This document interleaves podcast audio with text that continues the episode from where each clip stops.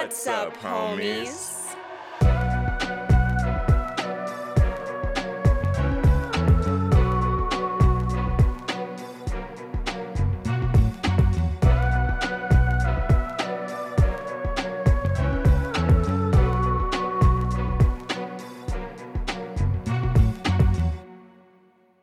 What's up, homies? I'm Erica. And I'm Roshane. And as always, thank you so much for hanging out with us today as we dive into freaking October. Let's go. Happy spooky season, homies. Happy October, bitches. You know what? I have been so, so, so ready for October Mhm. because because this year like the i think we discussed this previously i don't think we've said it in an episode but we talked about this somewhere maybe it was on stream like this year has been feeding us deliciously as far as horror movies go Yes. and so for I don't know, just this year like I've been ready for October because every time a new scary movie dropped, I was like, yeah, this is good. This is good. This is making me already feel spooky. And so now that October is approaching, it's weird cuz I almost feel like it's been October all year, Mhm. but it's official now. Yeah, absolutely. It has been a fantastic year for us horror lovers. Um, we've had some banger movies come out this year, some that are like really high up on my list now too. I mean, from like X to Nope, got Pearl, Mhm. Barbarian, new Orphan movie, we got Halloween's, we got Screams. Like, Yes. yo, it has Talk to been them. Talk to the people. good this year. Like it's we been great. we've been feasting. It ain't Thanksgiving yet, but damn it, we eating. I'm full. I'm full and the year's not even through. I can't take anymore. I'll keep eating, but I shouldn't. but no, yeah, it's it's October is here now. It's what we've been waiting for. It's what we all always wait for when the spooky time is in full effect. And of course, when every horror podcast ramps up everything that they're doing Yep. um october i guess is the overtime for anybody doing a horror podcast so but it's great you guys there's plenty of podcasts to choose from. They are all going to be covering um amazing movies in october. I feel like everybody always waits to pull out the big guns in october Mhm. um us included. We're not going to spoil it for you guys but we've got plans. Oh. we got plans. we got plans. And uh, we we hope that uh, we we continue to also spoil you guys in in horror goodness this month. But we thought it would be nice for this first just this first as a little just a little ease in just a little little tiptoe Appetizer. Yes, the little uh, some hors d'oeuvres for you guys. we thought it would be nice to cover a movie that is a little bit lighter in tone, but still on the creepy side. Mhm. Um, especially for me, after last week, after Wolf's Creek, I needed a little bit of a break. yeah, Like same. I think needed a palate did. cleanser. yeah.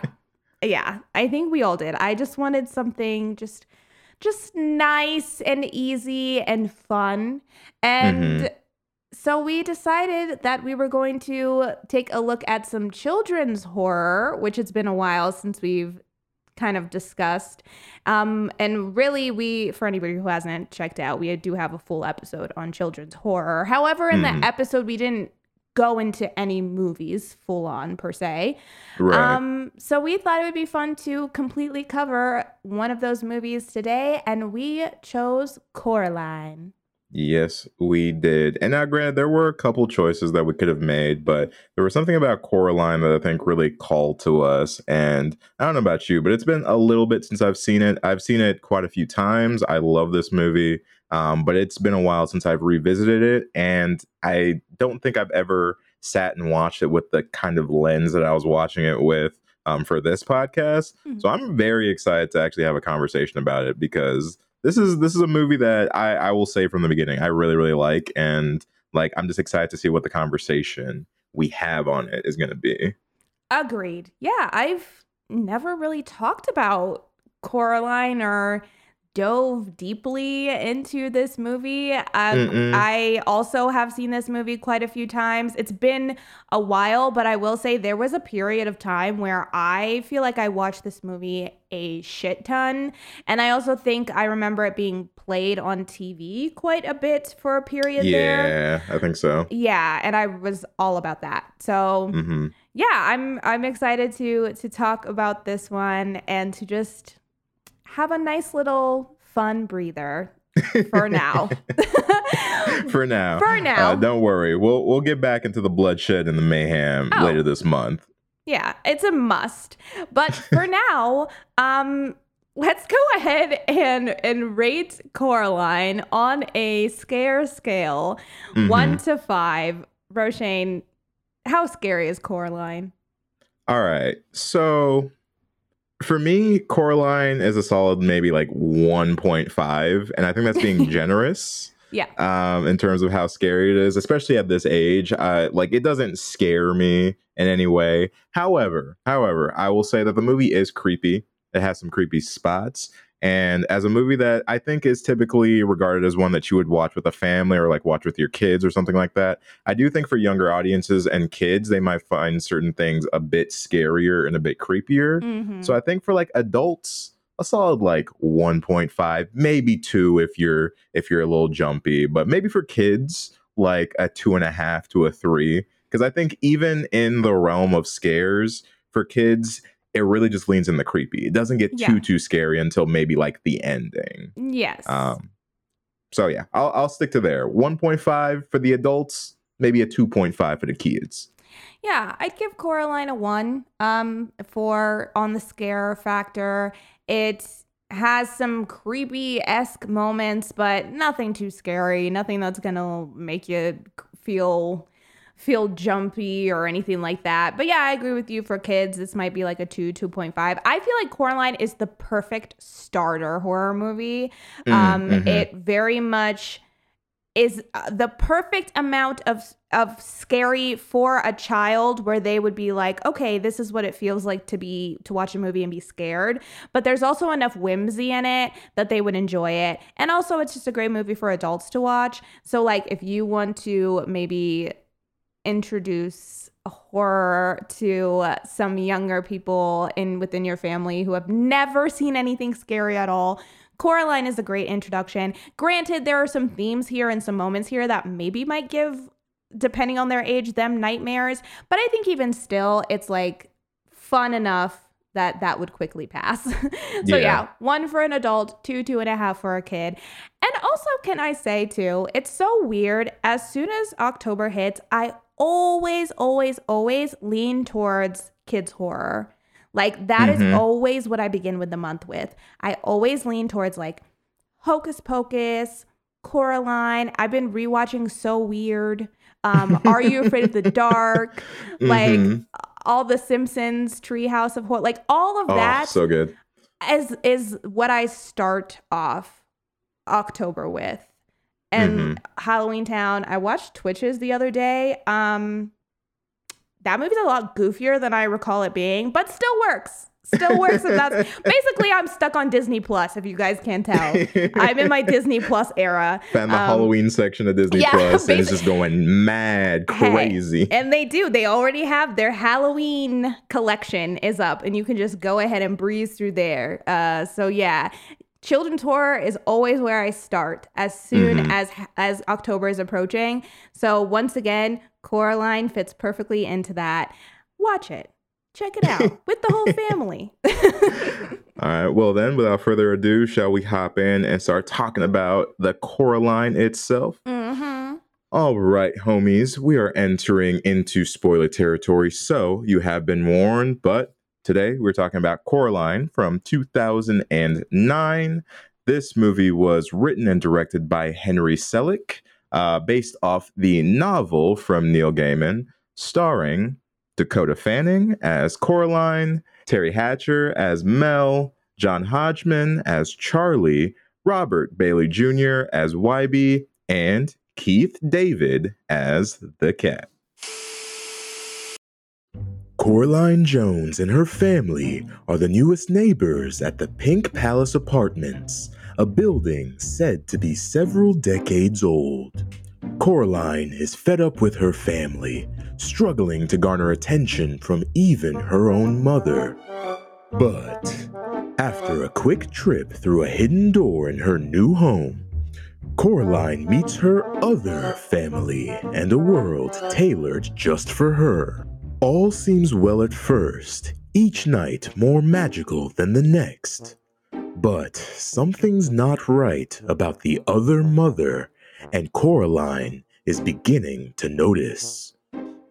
Insert strange and eccentric neighbors, stealthy stray cats, and Bobinsky's famous jumping mouse circus here. Our film concludes with Coraline facing off against the other mother in a battle for her soul. Will she succeed and save her friends and family? Or will she be trapped in the other world for the rest of time? Also, I don't like rats, even at the best of times. Roll credits. Same. Yeah, big Same. same. Big same. I relate to this cat on so many levels. Why? Because it's Keith David? Well, yeah, because I have a smooth, smooth, deep voice like Keith David.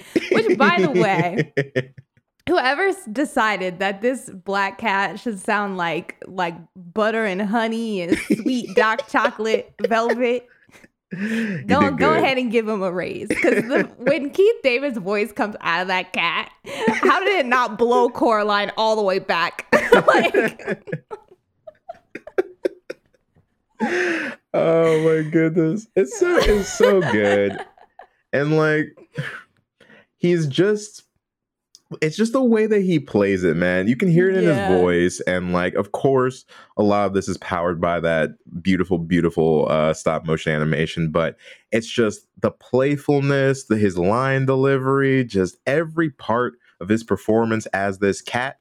Mwah, loved it. Loved every so second. Good. The side eye that this cat continues to give throughout this movie, the shade, Mhm. the attitude, the catitude. The catitude, oh. love it, love I it. love it. It matches and it matches um Keith David's delivery perfectly. So Mhm. I stand the cat in this movie above all else. Hmm.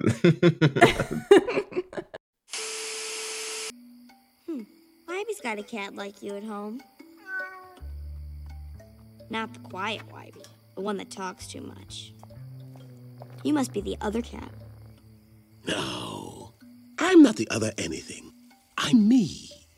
Um, I can see you don't have button eyes, but if you're the same cat, how can you talk? I just can. Cats don't talk at home. No? Nope. Well, you're clearly the expert on these things. After all, I'm just a big fat wuss puss. Come back, please. I- I'm sorry I called you that. I really am. How'd you get here? I've been coming here for a while. It's a game we play. She hates cats and tries to keep me out.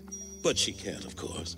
I come and go as I please. The other mother hates cats? Not like any mother I've ever known. What do you mean? She's amazing. You probably think this world is a dream come true, but you're wrong. That's fair. That's fair. um, real quick, actually, before we fully hop into the movie, Yeah. curious because I don't know if I've actually asked you about this, but like, what are your feelings on stop on stop motion animation? Because like, Oh I my know some people like it, some people it weirds them out. What's it for Right. you? It's so funny because I actually my very first note is I freaking love stop motion. Oh, okay. All right. Fair um, enough. Yeah, I've always loved stop motion. It's just there's just so such a magic quality to a movie that has stop motion because it's building off of so many different mediums. Mhm. And I've just all I've always loved I mean one of my favorite things about movies is the ingenuity and the practicality and the different ways that people use materials and and methods to just create this perfect moment on screen. And i feel like that is all encompassed in stop motion. It's so much dedication. It's so much time. Mm. it's so many different people having to combine their talents and say, okay, well, what are we going to use to make it look like rain? What are we going to make use to make it look like like leaves blowing in the wind?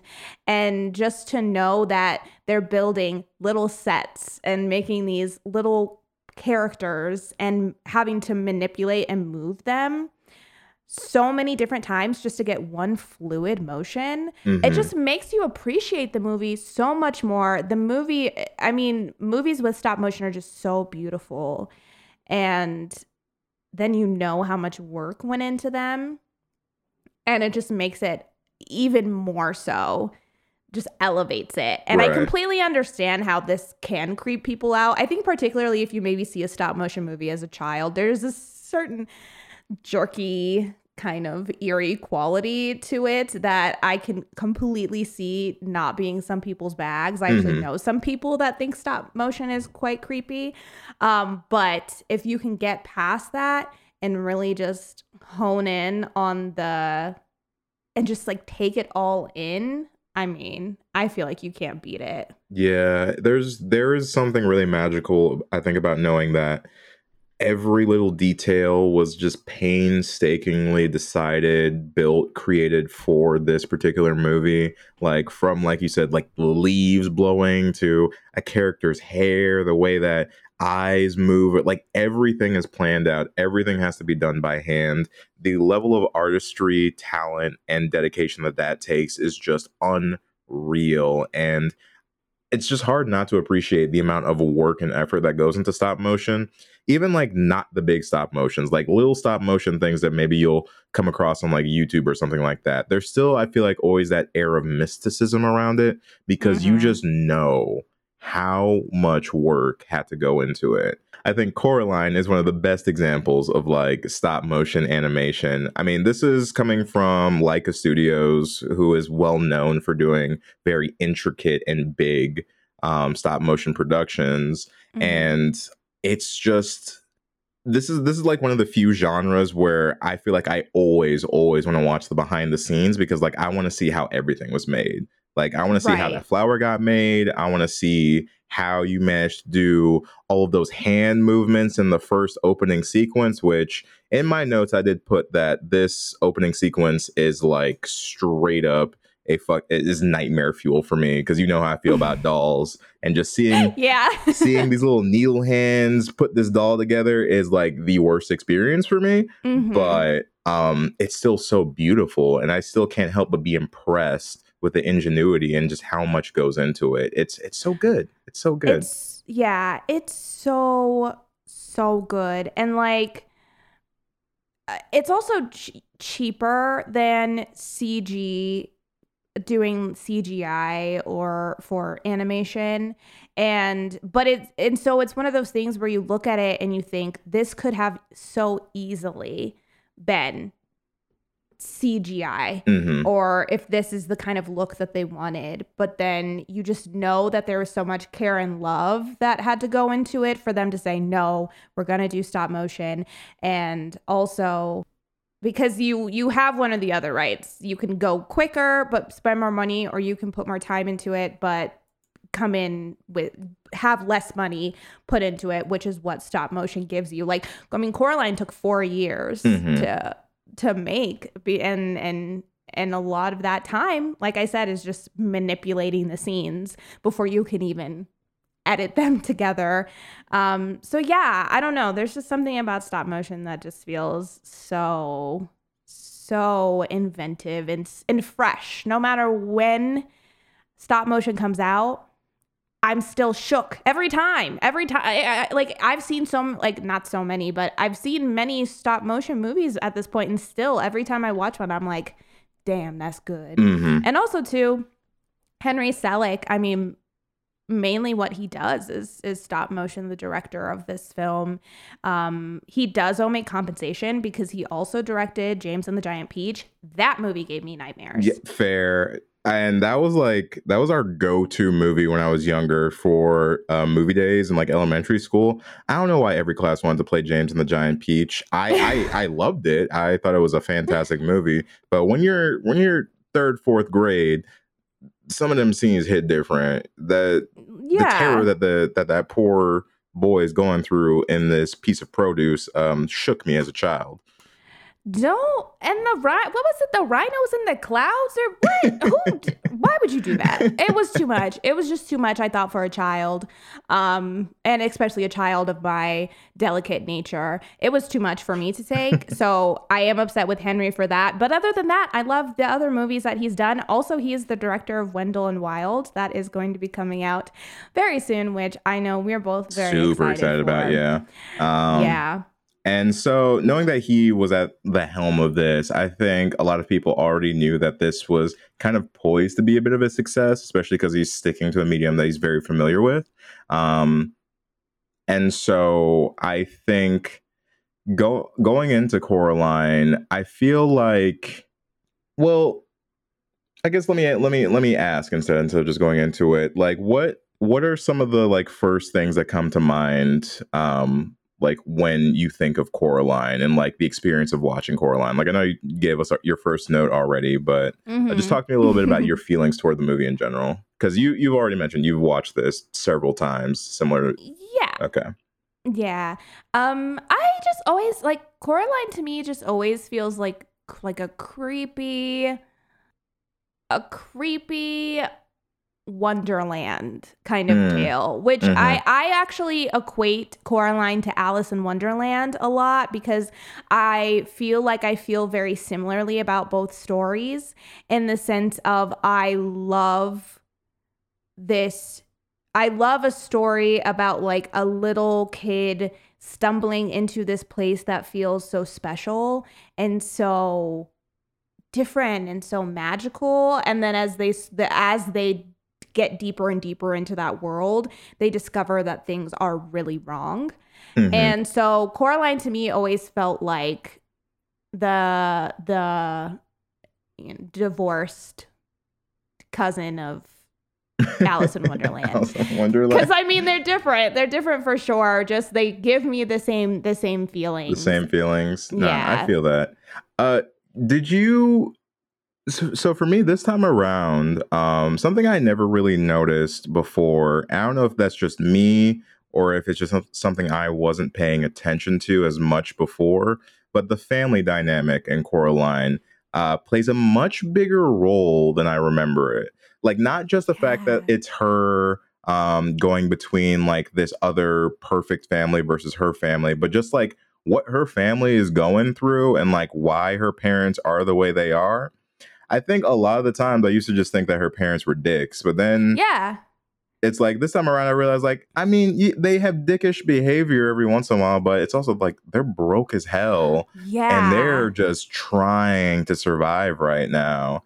Yeah. So agreed. agreed. And I just think that's one of those things where I feel like everybody maybe can relate to it where when you're the when you're a child watching a child's movie, you simply will always relate to the child because that is what you know. Mhm. and that is what you you say yeah i get your experience because you are me kind of a thing yeah. and i agree now granted i wasn't a child when i watched coraline it came out in 2009 i ain't gonna Yeah. i ain't gonna tell you what i was but i wasn't a little i wasn't coraline's age i was i Mhm. was older by that point i mean i was in high school and so i wasn't i uh, i think when i used to watch it I, I did understand where Coraline was coming from to a certain degree, but I do think every time I've watched it, I have also recognized that Coraline is being a bit stubborn. She is being a bit selfish, but also she's dealing with a,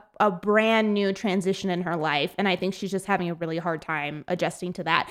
But I think as I've gotten older, I've also acknowledged that the parents are also having a really hard time adjusting to that. They're both just handling things in a different way. The parents although they're having a hard time adjusting, they can't afford to do what Coraline is doing, which is just to kind of like go off and, and do your own thing and, and do whatever you want to try and deal with this, they still Yeah. have to make sure that they are taken care of, that this is going to work and that like they're still working. They got into the mom, I've completely every single time that I watch this, I forget that they got into like a car accident right after they moved. The mom is like in a neck brace Mhm. for a majority of the movie. And I'm Mhm. like, not the health, not the medical bills right after the move. On top of everything else, yeah. And and I just think that that's the kind of stuff where I didn't necessarily acknowledge that and and say yeah they are being assholes because you're right they are being dicks to her they're not they're being a little harsh on her considering she's also transitioning but Yeah. at the same time she's not really allotting them any like room to get the things that they need to get done so that they Mm-hmm. can give her time Yeah, I definitely agreed. Because, like, the neglectful parents motif, we've seen that in a lot of stuff, especially like children's centric movies. But I really enjoy how complex the relationship between all of them actually is. Because, yes, there are moments of dickishness, but when you really look deep into both Mel and Charlie, you can tell that they do truly love Coraline. Mhm. And, like, yes, they are stressed out about their financial situation, trying to get this gardening catalog settled and like make money so that they can actually provide the life for Coraline that they want to. Like, you see that these things are affecting them very, very much for the entire movie. Um, but there are still these moments, these like little blips within the story where you see the love that they have for their child and you see them trying to reach out and connect while simultaneously still dealing with these adult problems that they don't really want to plague Coraline with. Like they Yeah. never reveal these things to Coraline in like a super direct way of like, look, shut up. We don't have any Mhm. money. I need to write this so that you have food to eat. But they will be like, hey, I need to work right now. And then you'll see a scene later that they have nothing in the refrigerator. And then you, you piece two and two together. You're like, oh, they need money like Mhm. really, really bad. And that is one of the leading causes for why they seem like these neglectful parents. And like you said, when you're younger watching this, and especially if you've lived through something similar, it's very easy to just take up the the POV of Coraline and side with like her feelings of like you're just trying to be a kid, you're just trying to enjoy life, have adventure, enjoy this new situation, but your family doesn't seem to be on the same wavelength as you. Mhm. And so, of course, when you go to this brand new mystical world where everything is what you want it to be, your parents always pay attention to you, everything's an adventure, everything's a journey, everything's brand new. You understand the appeal of like how someone can get pulled into this world and like why Coraline wants to continue to go back and forth. I just really enjoy the fact that although things seem a different seem a specific way based on how you're looking at this story if you really look at all these people as people you see that there's a lot going on behind the surface you know Mhm. there's there's a lot that's moving these characters forward in their decisions and the way that they act and that's a level of co- of complexity that is i think not necessarily often seen in children's movies Mhm. Yeah, and I really what I really appreciate about what they've done here and what this story is showing. Now, granted, I have never read the book. Um Mhm. I do know like a couple of things. I I know the biggest difference is a that they're in America in this book and I'm pretty sure the original is a British family and also to Wybie is a character that's completely been added specifically for the movie. I do know those two Mhm. changes um, were made. But what I do appreciate in the story is that, yes, the parents are being fairly harsh in the beginning and they are snapping as parents do. Like, I've seen parents who have had those moments where they've kind of snapped at their kids, but I feel like the way that they handle it feels very realistic in the sense of once they're both not working and they're like moving past that, they are like trying to give her back that attention. But it's like almost, okay, well, now I'm mad at you. Like now Coraline Yeah. is mad at them for what they did earlier.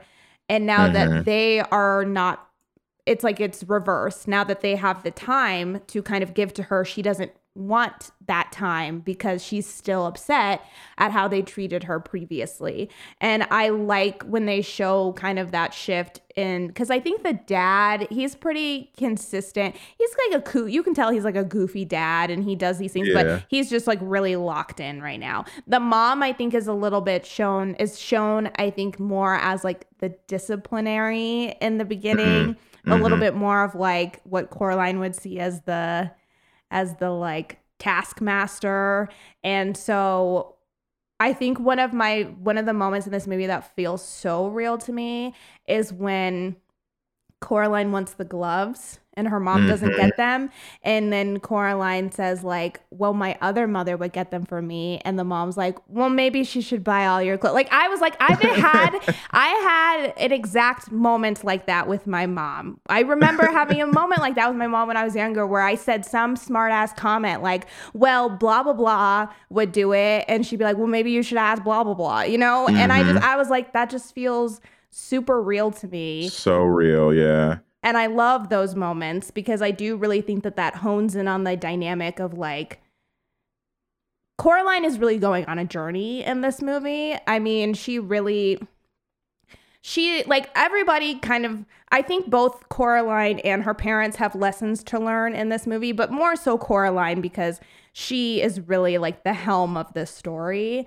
And so and she's really the one who has to realize like she kind of has everything that she needs um, if Mhm. she's just willing to accept these changes and and just be a little bit more patient with her parents she kind of already has all of the stuff that she needs but Yeah. I also do think I also do like those moments because I do think it like kind of what you said, it humanizes the parents in the sense of you really can kind of see that they that I feel like you can really see that moment in the mom where she's like I'm trying. Like I'm I'm trying. Yeah, I don't know I- what I you want me to do kind of a thing. Yeah. Like, and you can see a lot of those things in, I think, the little details too. Like, even in that scene where they're going to go get the clothes, get the uniform and the gloves. Like, if you notice on the windows, like everything is like for sale or like Mhm. half off, and like you can tell that the mom, like Mel, went here because things are going to be cheaper. Like she, like she chose this place because she's trying to save money, and even with like the the back and forth with them another line that just stood out to me so much this time around was like I, I think it was back when they got home from that um, from shopping, and I think uh, Mel is trying to kind of ease the tension with Coraline and is just saying like, "Hey, you know, if things go well today, I'll make it up to you." And Coraline just responds with, "You know, you always say that," and just like that line cut so deep this time around because in that moment you like as, as now an adult i can understand where the mom is coming from. And i know that that line she meant it. Eh, it was honest Mhm. she was like look i just can't do it right now but when i can i will do it for you but a child doesn't always see that and a child can't really necessarily absorb that information and sometimes they're just going to be hurt and you just kind of have to deal with it Put them back. But, Mom, the whole school's gonna wear boring gray clothes. No one will have these. Put them back. My other mother would get them. Maybe she should buy all your clothes.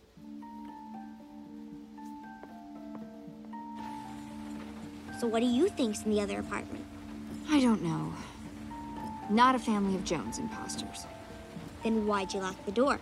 Oh, I found some rat crap and I thought you'd feel safer. They're jumping mice, Mom. And the dreams aren't dangerous. They're the most fun I've had since we've moved here. Your school might be fun. With those stupid uniforms? Right. Had to give it a try.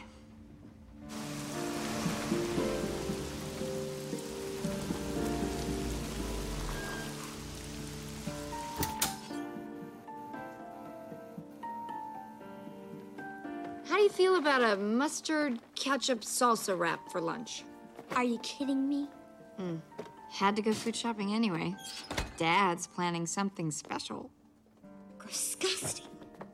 You want to come along? You can pick out something you like. Oh, like the gloves. Look, Coraline, if things go well today, I promise I'll make it up. That's what you always say. and it's just like it's it it it it it hurts you know it hurts to see that happen and the thing i think that is very easy to forget is like when we jump into this story at least for the parents we are jumping it at a very pivotal point in their life it Mhm. seems because like whatever this cell of this catalog is it seems like their entire livelihood revolves around this thing Yeah. Yeah. Also, speaking of which, when we when we jump in with the parents, I made a note. I was like, "This dad's posture, that's me.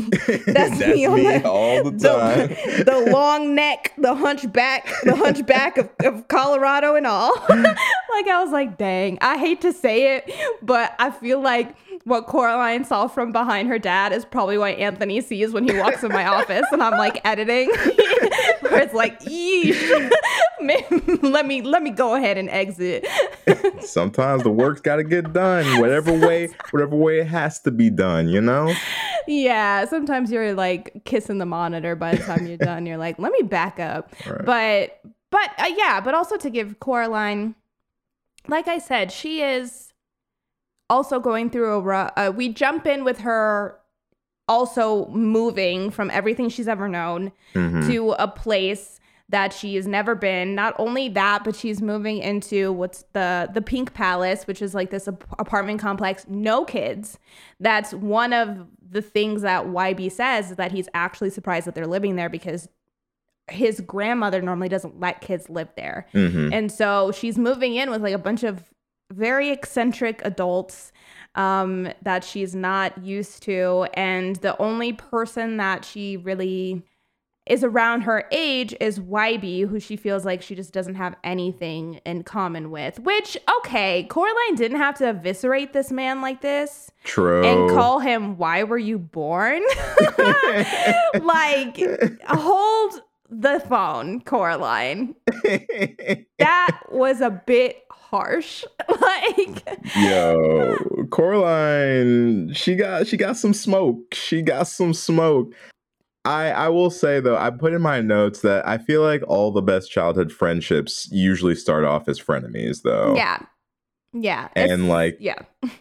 you can you can tell like she she doesn't like Wybie when when she first meets him, but I think because he's the only person remotely around her age or like similar to her, Mhm. she can't help but feel at least connected to this person, you yeah. know? Yeah, it's the frenemies to lovers pipeline that I think that they're potentially on.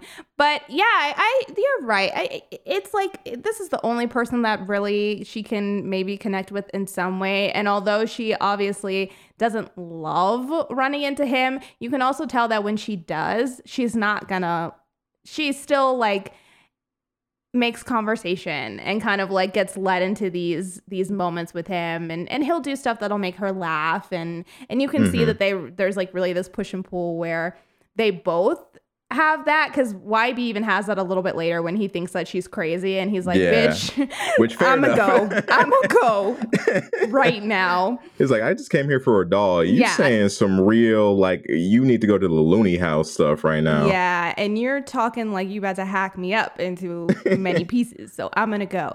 But yeah, there's like a there's a, they have a nice push and pull relationship that I actually think leads to what feels like an authentic conclusion with them by the end of it. Um, but yeah, for Coraline, I think we see this girl who is pretty spunky, pretty outspoken, um, Yeah. really likes to do her own thing and She's also in that transition from like kid to young adult now. Yeah. So she's gaining her independence, wanting to do more things, get out Mhm. more. she's a preteen. She's a little a little witchy preteen because what does she say? She's what is that? A oh, rod. a- oh, like teeny witchy. I, I can't oh, remember. oh, that We'll- song that her that weird song Yeah. that her dad sings. Yeah. We'll, we'll pop it in there somewhere, maybe. Mm, yeah, it's some witchy witchy some. Oh, my twitchy witchy girl. I think you are so nice. I give you bowls of porridge, and I give you bowls of ice. Cream. I give you lots of kisses. I give you lots of hugs. But I never gave you sandwiches with grease and worms and mung.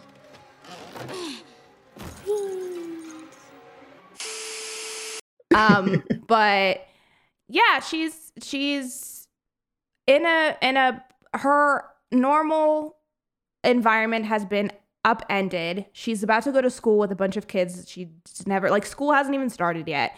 So really she hasn't met anyone yet. And as far from her perspective she's not getting any attention. She's not getting any love. Her parents are completely shutting her out in a space where she's like well if i don't if i'm not with you guys where am i supposed to go? Like who am i supposed to hang out with? Who am i supposed to talk to? What am i supposed to do?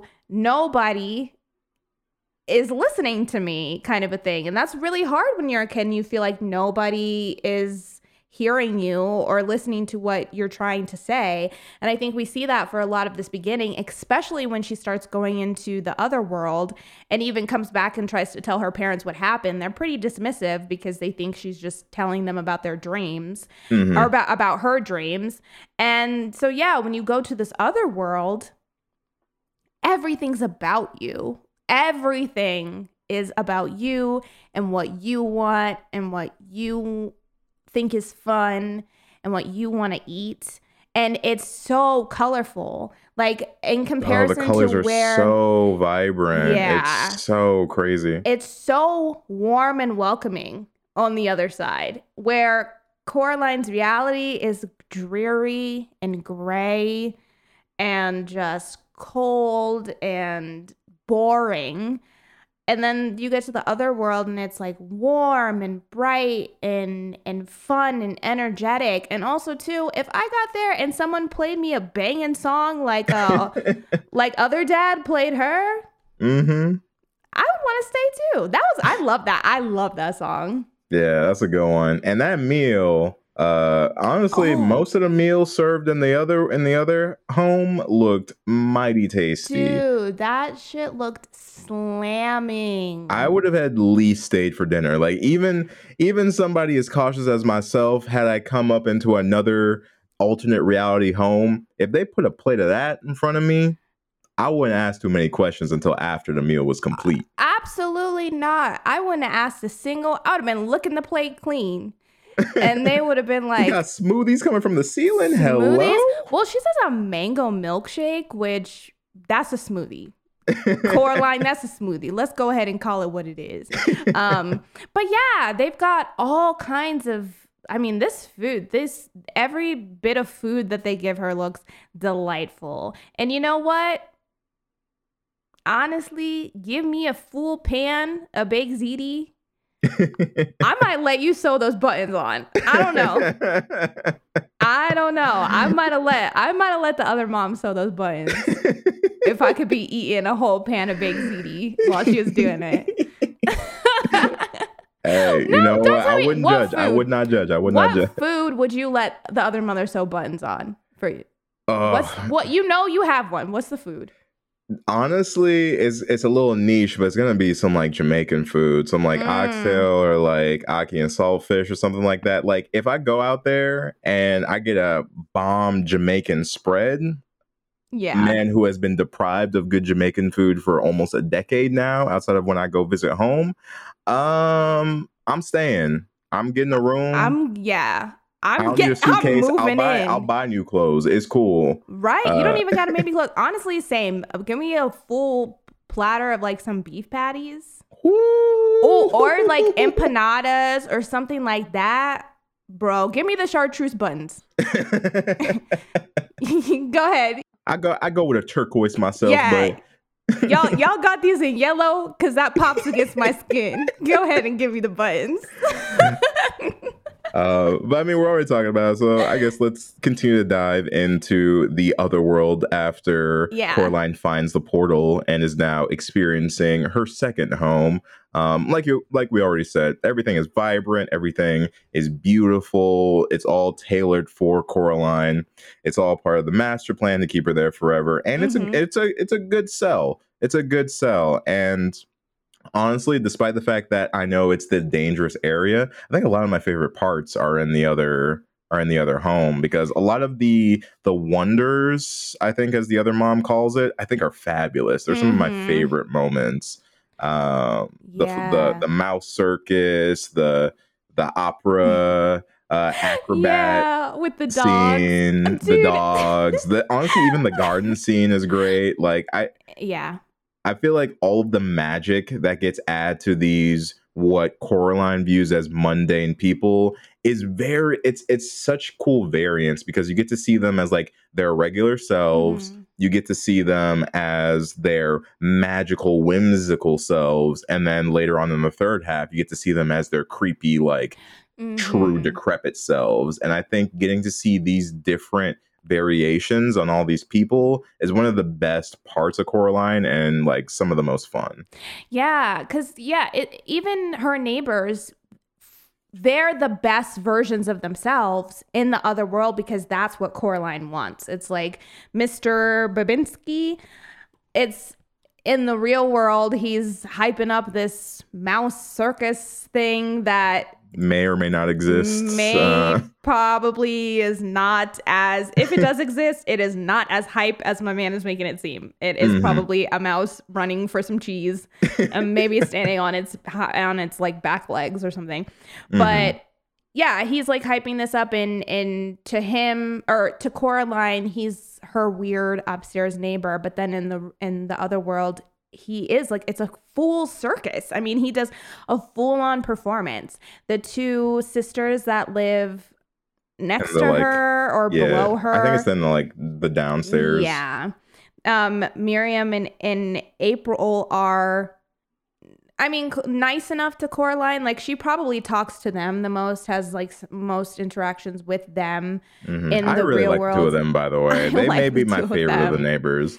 I like the two of them. But then even they, because she sees that poster of them performing when they were young. And so, and it's very clear that they're maybe still like trying to live within those glory days. And so, yeah, in the other world, that's how she sees them. She gets to see them performing at their like peak performance and Mhm. and doing their full show and it's it's amazing. Uh, My one of my favorite moments is like when when they're singing and is it I think it's Miriam who comes and is like basically naked. hmm Because you get the first sister, and Coraline, Coraline's like, she's almost naked. Just naked. And then the next sister comes out, she's comes- actually wearing pasties.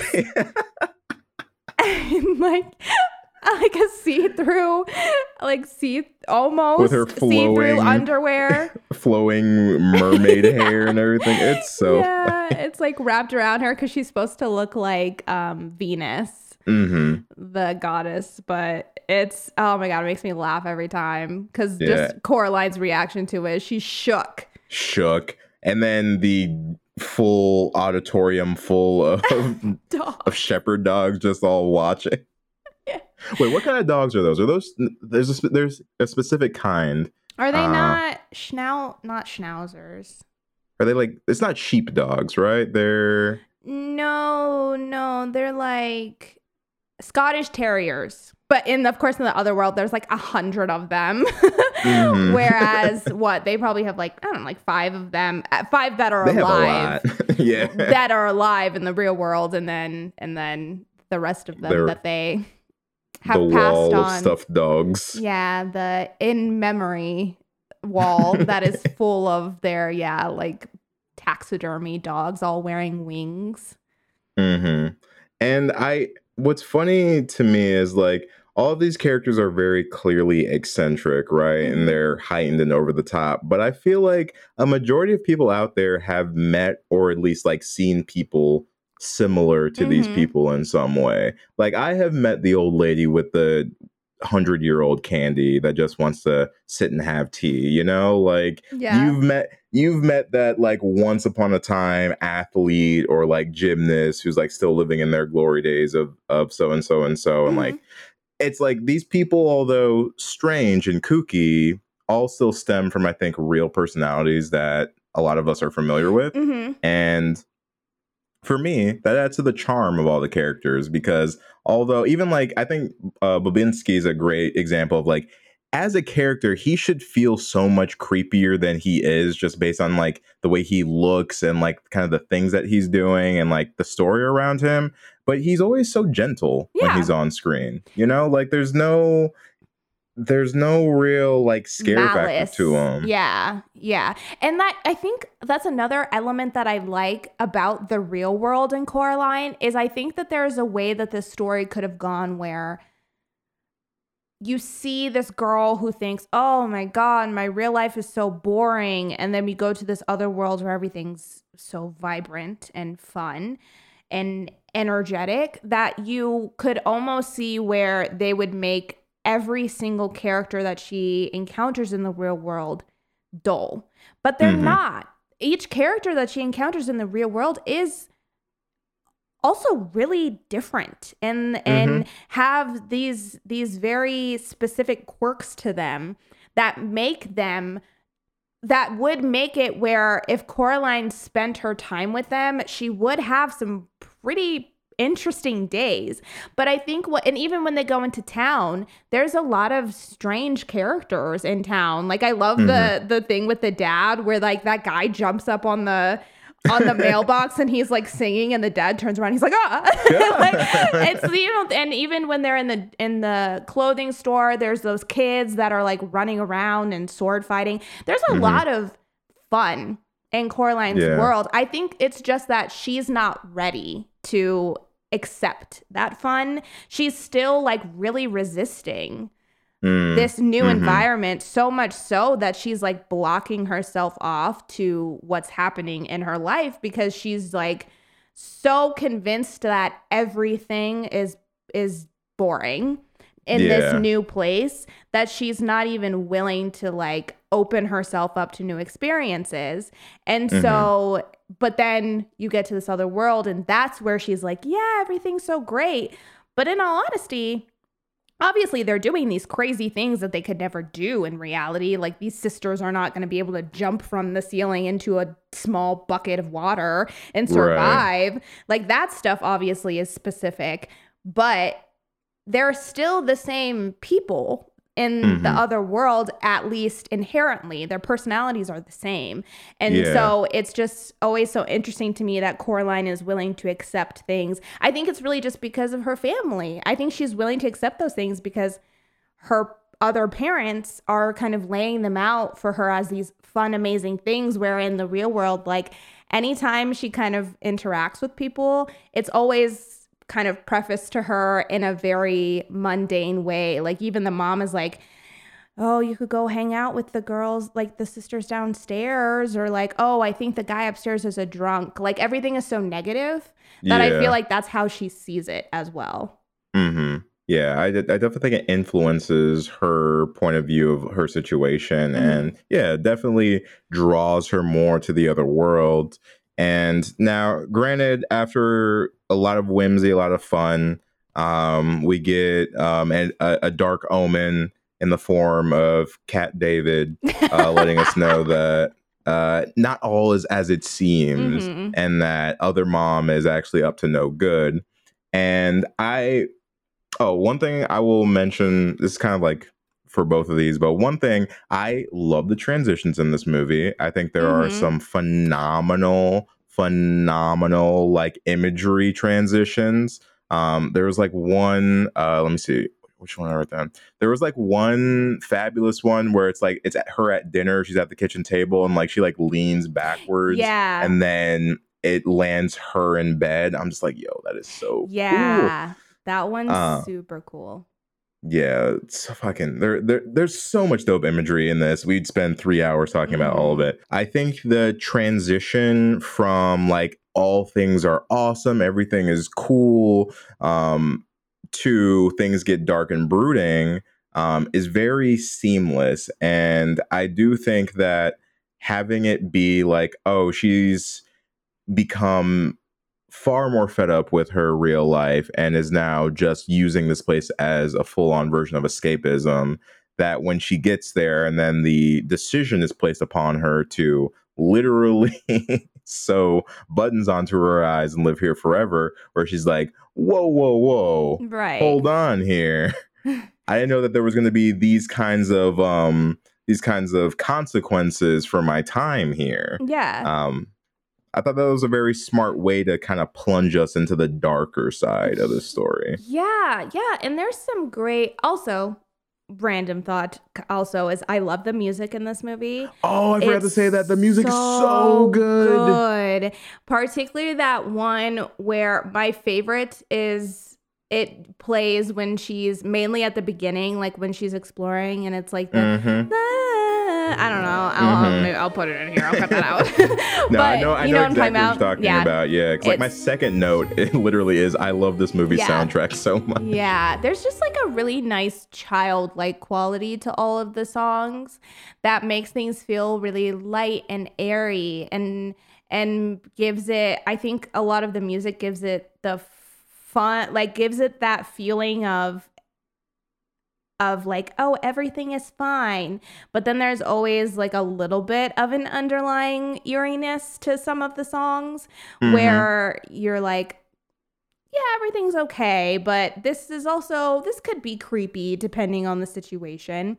And I love Mhm. that. I love the music in this in Yeah, this They do they do that very well, honestly, in the other world as well. Like it's mm-hmm. like I think during the dinner scene too is like when you've seen this movie you know where it goes and like you rewatch that dinner scene and like listen to the way that it sounds, th- something is off. Yeah. Like the music is whimsical and it is like happy, it's magical, but there is something eerie about it. There is something that's like something is off about this, but you don't pay attention because of the gravy train. Right. And there's also so much and I would say maybe in her normal world, a lot of that music feels very like soft in comparison to in the other world where and it almost feels like literally night and day because everything that takes place in the other world is always at night. But there's Mhm. like this electricity to that music there. It's always fast paced. When she's like Mhm. out having fun and doing stuff, there's all this fast paced except for when she's with when she's like in the house with the other mother and the and the other dad it's like it's a little it like kind of slows down a little bit and then yeah it leads into that final moment where she's like well but what about these buttons though and then Mhm. yeah things really take a turn but i like all of the lead up to that because there's always something off about the other world that i think even coraline can kind of pick up on but just doesn't care like it's it's Yeah. so good that she's like whatever because there's okay well first of all there's that one doll that what does he say to her he's like Let me hug your face. yeah but he's also like hey baby or he says some weird shit to her originally What was that fucking octopus? I have no idea. I have no idea, but I was like, you need to leave the room. you are not allowed to be in here while she's sleeping. Thank you so much. Um, but yeah, it's like they kind of always come in and watch her sleep and then I think always for me the the weirdest moment is when you meet Wybie, other Wybie and it's like oh yeah we know you don't like you think he talks too much so here he can't talk and there's just something very strange about that but i also yeah, it was it was like the way she said it though. She's Yeah. like, I fixed him. yeah i So- fixed him it's like girl what and then i noticed it for the first time today that coraline asks him when they're going to the show she Mm-hmm. asks him like did it hurt when she did that to you but before he can really do anything the show starts and so like her question never gets answered and i just Mm. feel like it's like this the her first indication of like that's weird. That's strange. And like obviously everybody there is under the mother's control. Nobody is Mhm. wanting to do these things. And i just thought it was so interesting because had it not been interrupted i do wonder if Wybie would have like said well not said but kind of maybe said like let her know yes or no kind of hinted Yeah. or something like that. yeah, but I feel like from that moment on is when things start to get really, really strange because that's just a a weird thing to do. And then yeah, from then on, the mother is really overbearing in the sense of she's always acting like, oh yeah, those are your old parents. Mhm. Ah, those are Uh, those the that's the is your new outdated model. Yeah, those are the Mhm. parents. That's the like the parents pro eight, but we're the we're the eleven. So like we're the 11. yeah, come and hang out with us. She's always really trying to kind of sway Like, Cor- undermine yeah, and like sway Coraline to think, oh no, we're the real parents. Like those are just we're we're the parents you're meant to be with. They were just the parents you were supposed to be with for a little while. Like it always Mhm. feels like that. Yeah, I, I definitely agree with that. And then I think too, the moment that the the decision gets presented, Coraline's like, "Nah, I'm good," and then we do the the typical go to sleep and try and wake up back in reality, and that doesn't happen. I think that is definitely a big tonal change for everyone, and just like, oh, okay, things are no longer good. Like Mhm. something is off here. And then even when after that she's going around, and that's our I guess our first time really getting to see her move and interact with things without the other mom around. And that's when you really get to see all the little chinks in the armor and you get to see the little pieces that don't add up. Because like Mhm. even the dad is like not the same dad that she saw at dinner that night Yeah. like the entire world is just different like the whole mood and vibe it's it's almost like the show is over and everyone is now like back to their regular selves you yes. Yeah, they don't have to put the facade up anymore. They've know hmm as far as they're concerned, like they, They- clocked out like their shift her. was their shift was up until she fell asleep and then they were off the clock yeah, because other mother said nobody gets overtime. Not here. so she's here. She's stuck here now.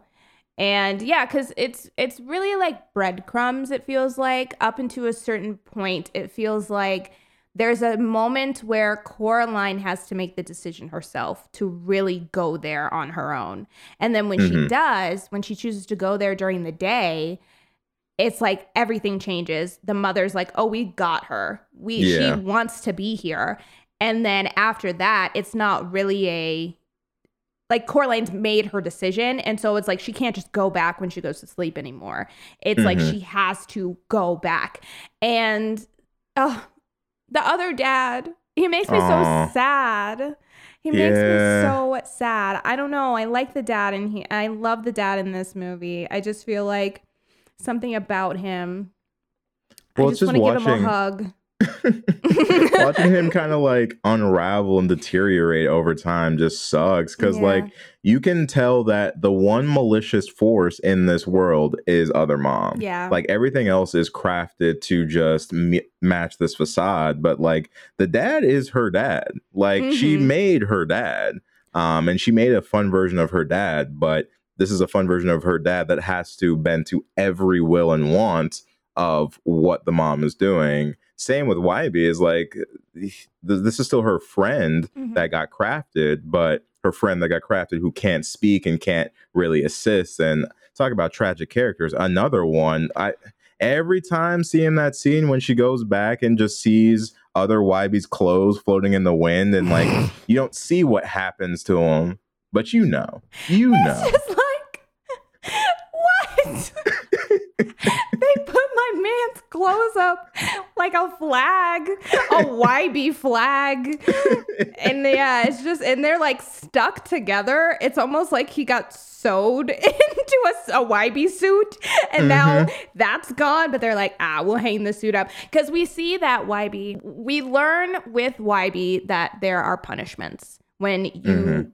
step out of line because he kind he's upset about what's going to happen to Coraline and he frowns and he gets Mhm. punished for that. He helps Coraline escape and he gets punished for that. Now, I assume that he just kind of turned to dust because we can see that that's what's happening to him when he Mhm. helps her.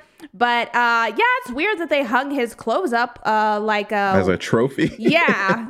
like a weird little like celebration of of It felt it felt like the kids horror version of putting someone's head on a spike. Like straight up. like straight up. yes, basically. Presenting this man's corpse to the world. I'm like, okay, that's when you know other mom is a little messed up. Yeah, and Coraline's like, uh, uh, uh, uh, uh, um, she say she's like, you ugly witch, or you, You ugly witch. Look, Coraline's ready to nuck and buck at every every moment. She's been about it, and she will always be about it because she really is quite quite a fearless girl. I do love that we do see her defeated. I think when she realizes that her parents are have been taken, hmm I think that's the first time that we really see like Coraline defeated in this movie, Yeah. which I think is is necessary because at the end of the day, she is still like a little kid. Yeah, but she's just a little kid. Oh, that scene when she's like with her pillow parents trying to sleep and crying. oh, right in the heartstrings, man. pillow parents, yeah. Um, but yeah, other dad. He just it always gets to me when he's like attacking her later and he's like, I'm sorry. I I'm don't sorry. yeah, because I think you really can see that you're right. A lot of these people have been crafted to follow specifically for Coraline, and you can tell that a lot of them want to help her. Mm-hmm. And and then we also, of course, get the ghost kids, which, Yes. if anything, I feel like this would be the moment in the movie. If I had seen this with as a little kid, I think this would have been the moment in the movie that really would have scared me. Seeing like little kids be dead Yeah. would And, have like, probably no- freaked me out. Yeah. Knowing that that is like the future that may or may not wait Coraline, like that's when things get really grim. yeah. In that moment, you're like, oh, that's what she's doing? Like, that's the end goal of this? Yikes. Like, Yeah. big yikes. Like, uh oh. And it's scary too because you can see that they're still, even in death, they're terrified of her. Like, Mhm. she's obviously still terrorizing them in some capacity. I mean, they're horrified when Coraline gets in there. They're like huddled under a blanket in the Mhm. corner as trying to get as small as possible. And they've just been trapped there. And Isn't and it also implied that she eats them too? Like, yeah, yeah. So it's like this. I've always been a little bit uh, iffy on because I'm Mhm. never really sure. It feels like so she gets them, she sews the buttons on their eyes, hmm and then it seems like maybe for a little bit she's okay, and then it seems like she.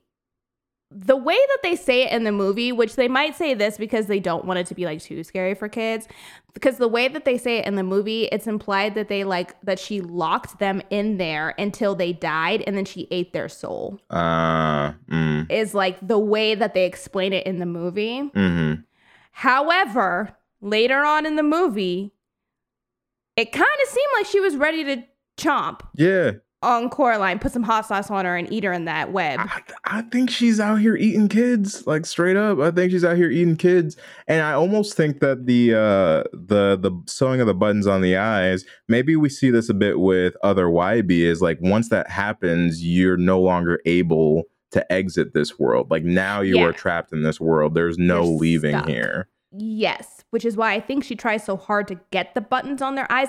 But see, the only reason I the only reason I think she doesn't eat them is because what it seems like to me is that and from the way that they play it with Coraline is I do think that she is trying to find a daughter. Like someone so she's not alone. So what I think it is is that yes, she keeps these kids, but then I think as because really she's only keeping the facade up just to keep them there. I think probably once the facade gets dropped, the kids probably want to leave. She probably does what she did to Coraline and says, "Go in there, stay in there until you are better like like you know until you're ready to listen or whatever and then it feels like she probably just leaves them in there and then they die because obviously they're not going to listen they're Mm-hmm. scared now the only reason Coraline got out is because Wybie got her out Right. I almost feel like maybe she would have just left her in there Yeah, just kind of for good. That's a that's a that's a smooth possibility, I yeah think. I think that's Um, what it is and then she's like okay well shit that kid died let me get a new one like that's Mm-hmm. what it feels like Like whatever I mean, whatever the case is, it does seem like and she's she even says it at the end where she's like, I will die without you here. Like she need like these kids do serve as her life force in some way of Mhm. sustaining herself in this world. So she does need them there. And whatever she's doing to these kids is messed up because they are dead. So yeah they are Um, ghosts They are, in Mhm. fact, ghosts. So whatever it is, it's not good. You don't want it to happen to Coraline. Um, and so moving into the kind of like third act, and when she's fighting back and playing this this uh adventure game against the uh the beldam i believe is not what she's now referred to as She is the beldam, yeah, which is which means a malicious and ugly woman, especially an old one. Mm, okay. Well, at this point, she showed her true colors. We've seen her for what she truly is. And Mhm. uh, again, thanks to some intervention from Cat David, uh, she knows now that the best way to solve the situation is to challenge her to a to a game of wits and to Mhm. come out on top. And I will say again, I kind of said it earlier, but I love the way that this movie is split. I love that we go from reality to whimsy to this creepy, dark, kind of Yeah. like Burton esque world. Um, and so that third portion I really enjoyed, but how did you feel about it? Yeah, so we're in full horror territory once we reach the third portion because the the jig is up, the grand plan has been revealed, and now it's Coraline choosing to go back into this like this basically horror house that Mhm. has been made for her. And oh, and also one other detail that I love is that once the facade has has been dropped, I love that the tunnel is like a an actual like dirt tunnel with just Yeah. shit stuck in it and it's Mhm. lost that like purple vortex glow. Yeah, now it's literally just looks like a tunnel that you have to crawl through the earth to Mhm. get to get through. Um, but yeah, no, I love this ending bit. I also think that this part is pretty creepy because yeah, she basically has tasks that she has to complete to get each kid's eyes. And I like each of the tasks. I think Mhm. that they are equally creepy. And I like what you said earlier, how it's like each person you get to see their true form and Mhm. kind of what they really are.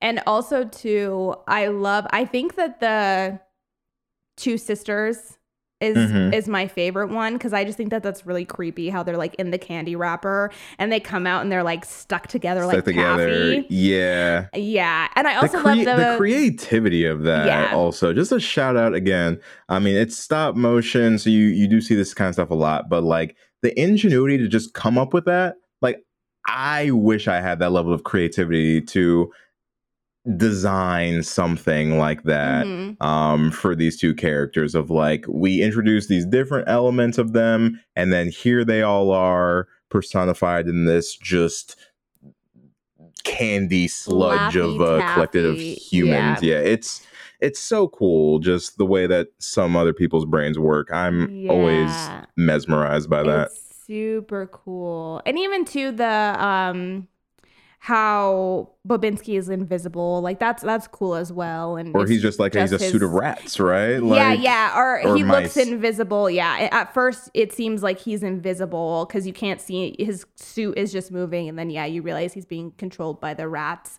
Um, I also like the bat dogs. the bat dogs yes Bat dog. Bad, Bad dog. dog. don't do don't don't don't bad Alone in the dog. world with a little bad dog. Yeah, I like those as well. Um, also, the way that Coraline alley oops the cat into the other mother's face Bruh. without the cat's consent had me dead. Hey, hey, at least she apologized. no, that part gets has me weak every single time. The, way Coraline just yeets Keith David as her master plan. Yes. And Cat David is like howling through the air because he obviously was like, What? This was not the plan. And then the way that he lands on her face and just immediately starts scratching because he doesn't know what else to do. I mean, Coraline, if that had not gone to plan, you would have gotten him killed. Yeah, straight up. you really could have gotten that cat killed and he came there to help you he didn't come that's why as soon as i like how once coraline fell down into the web he said girl bye Deuces. I'm out. god like god bless and god best but i gotta get out this door because you already almost killed me That part is so so good, so man. funny it's Uh, so funny i forgot that that's how she gets out of that every time and it made me laugh so hard Uh, but but I mean, even that aside, though, that last sequence against the other or the Beldam is also very cool. Um, I like that we finally see her in her like final Mhm. form and the whole like spider's web and just the way that everything looks. I I really appreciate it, and I think that it's a nice conclusion to the creepy journey that we just went on. Mm-hmm. Yeah, definitely. And I love like the house crumbling around Mhm. her is also really effective. It looks super cool, especially when she first walks into the house and it's slowly crumb like the wallpaper is just kind of flying up and Mhm. unraveling. Oh my god, I that it looks it looks insane. It's yeah, so it's- cool. It's, so beautiful. but um, the movie doesn't end there. It doesn't. It doesn't. and I was kind of curious about this too because this is one of those like you think the movie's over, but there's a little bit more, and we've had divisive feelings about that sometimes. How did it work for you for this one? I mean, I'm actually I actually like the ending that we get. I don't mind for this one that it keeps going because I do like the I do like that real world Wybie is able to come and kind of assist her and that really solidifies their friendship Mm-hmm. and I think it does make sense that just because you close the door doesn't mean that that's the end of things. Mm-hmm. I wouldn't have been upset if we had just ended it there. If if it was like, okay, the door's closed, it's locked, beep bop boop, we're done. Like I honestly wouldn't have been upset. And honestly, I didn't even remember that that's not where it ended.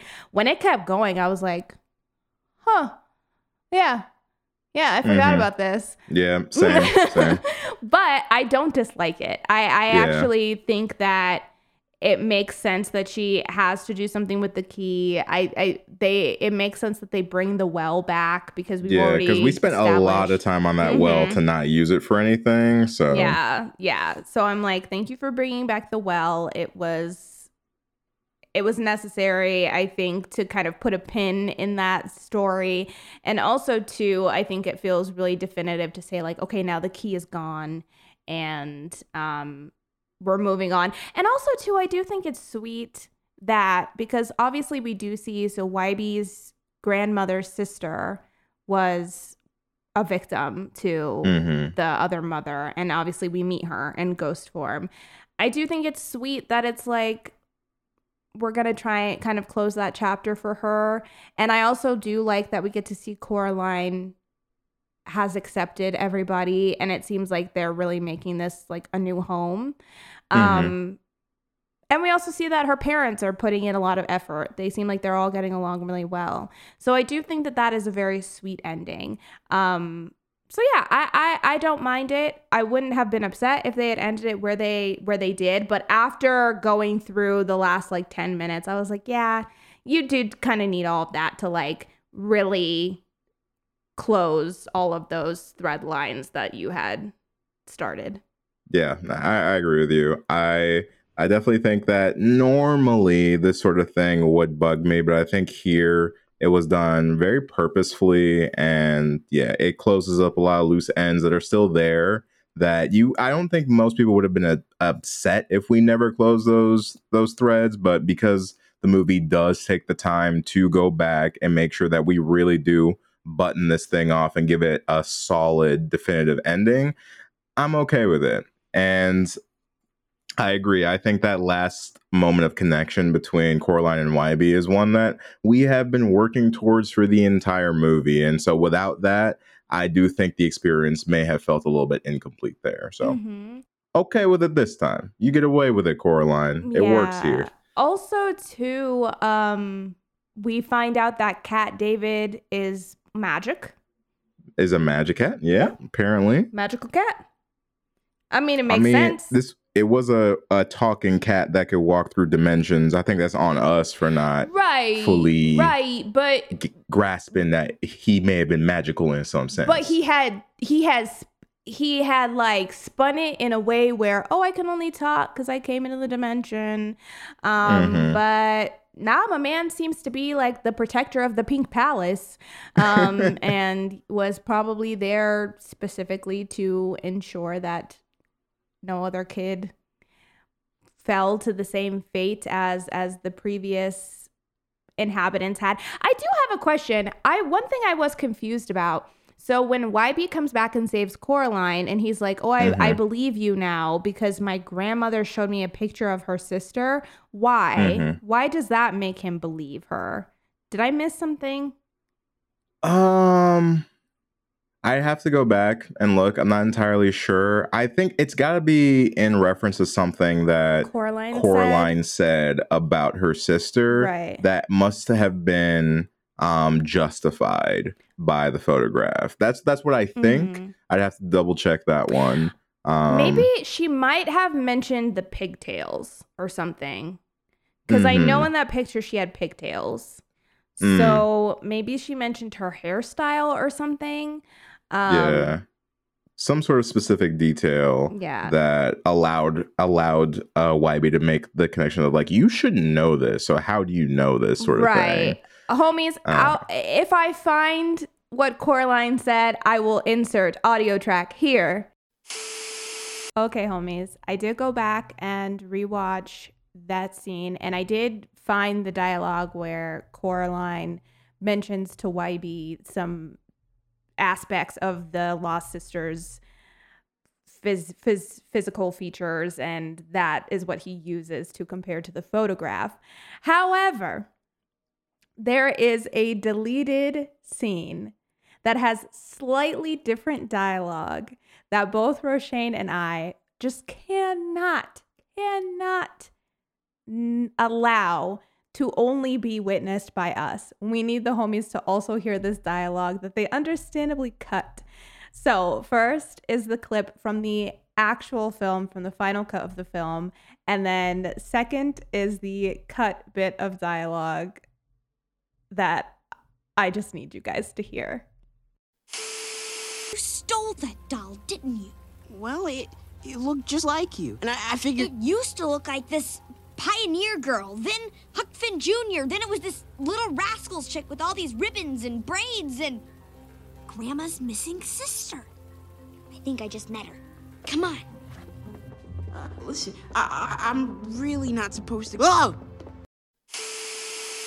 All these ribbons and braids and. Your grandma's black, right? Um, yeah. I just met her sister. by the end Wybie believes her and Yeah. I don't personally take too much mental stock as to why like in the moment I'm just like cool thank God you were there 'cause that gone oh real yeah. bad Seriously, thank God you were there because yeah, she was smooth about to about to die. So kudos to you. Although it's Cat David also kind of brought Wybie as backup. Yeah. So de- technically, that's why I stand the cat. You guys, he is the unsung hero of Coraline. Mhm. Like obviously, Coraline's putting in work. She's like carrying the whole other world on her back, but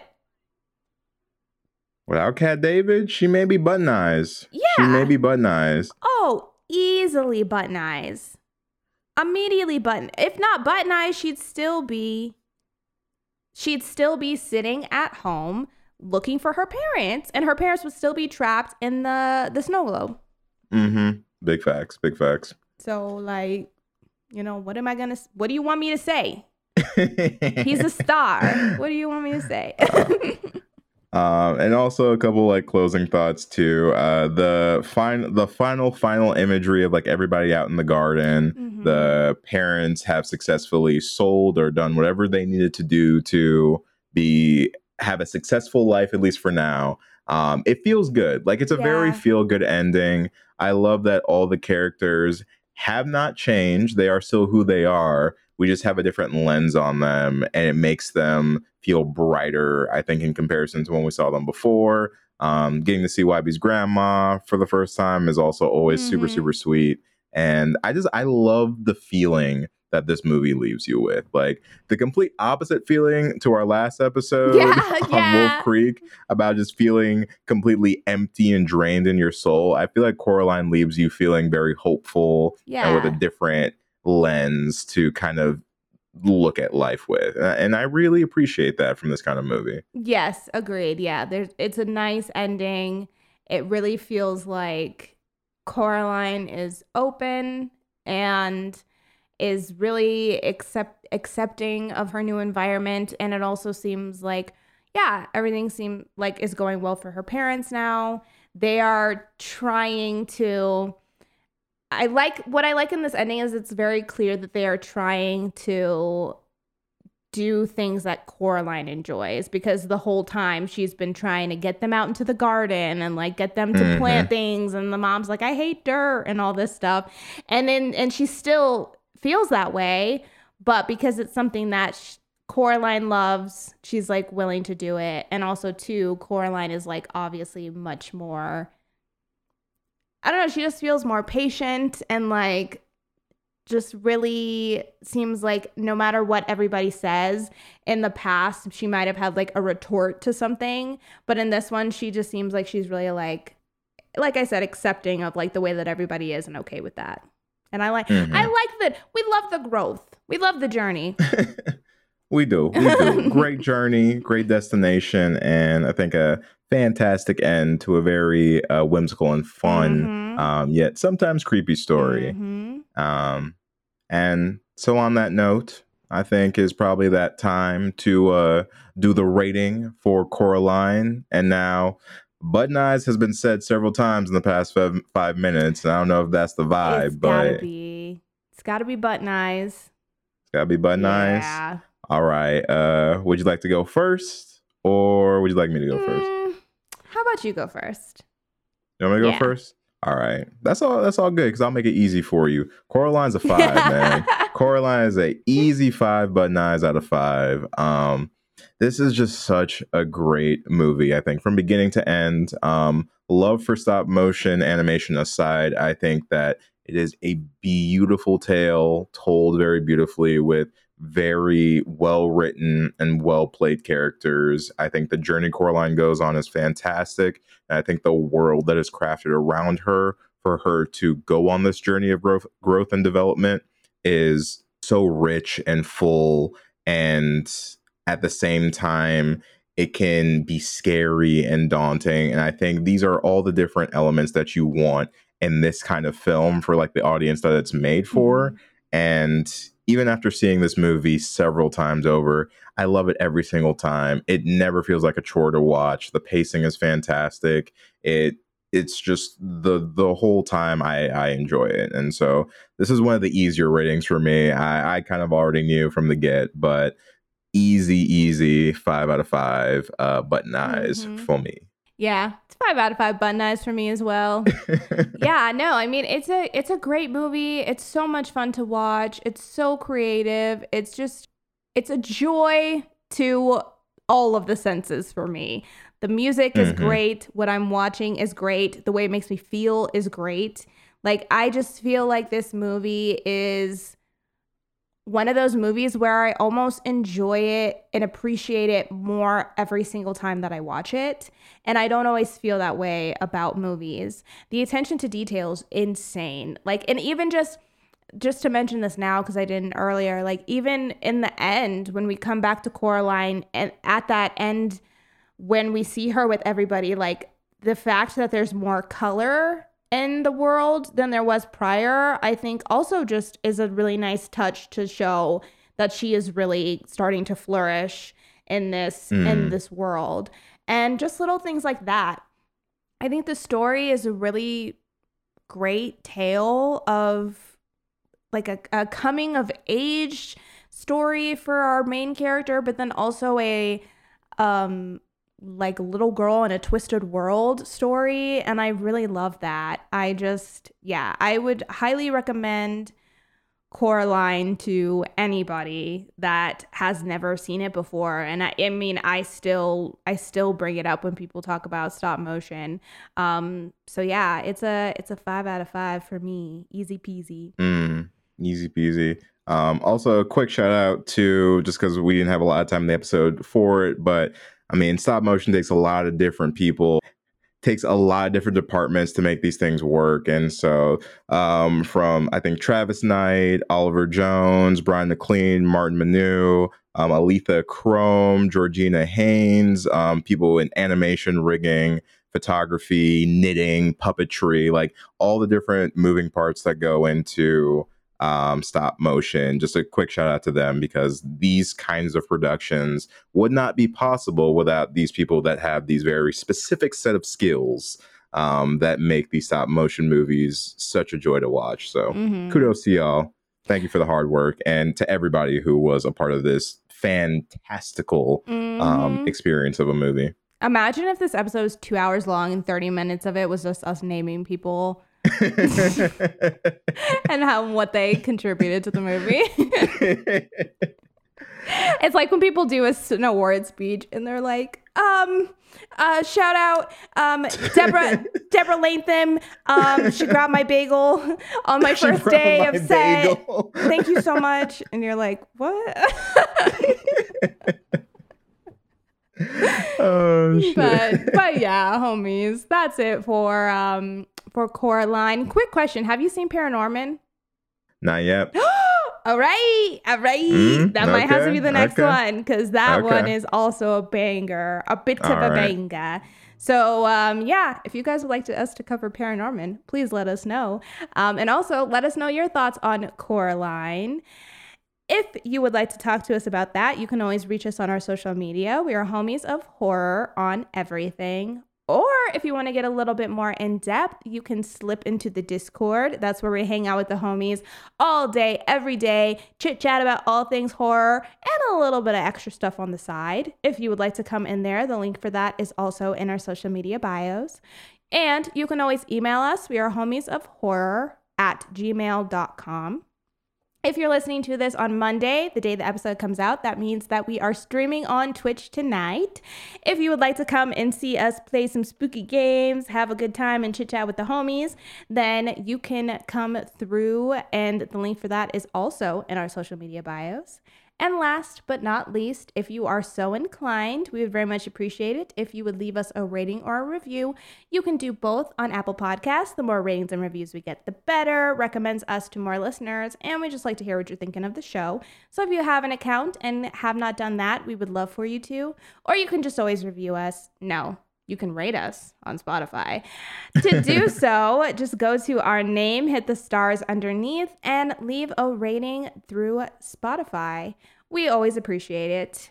But that is it. First episode of October out of the way. Let's like, go. Let's go. Can you believe it? Um, like I said, we've got some stuff planned for you guys this month. So keep an eye out on for the next episode.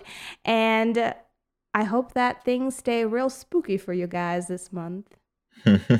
Catch you next time, homies. Bye.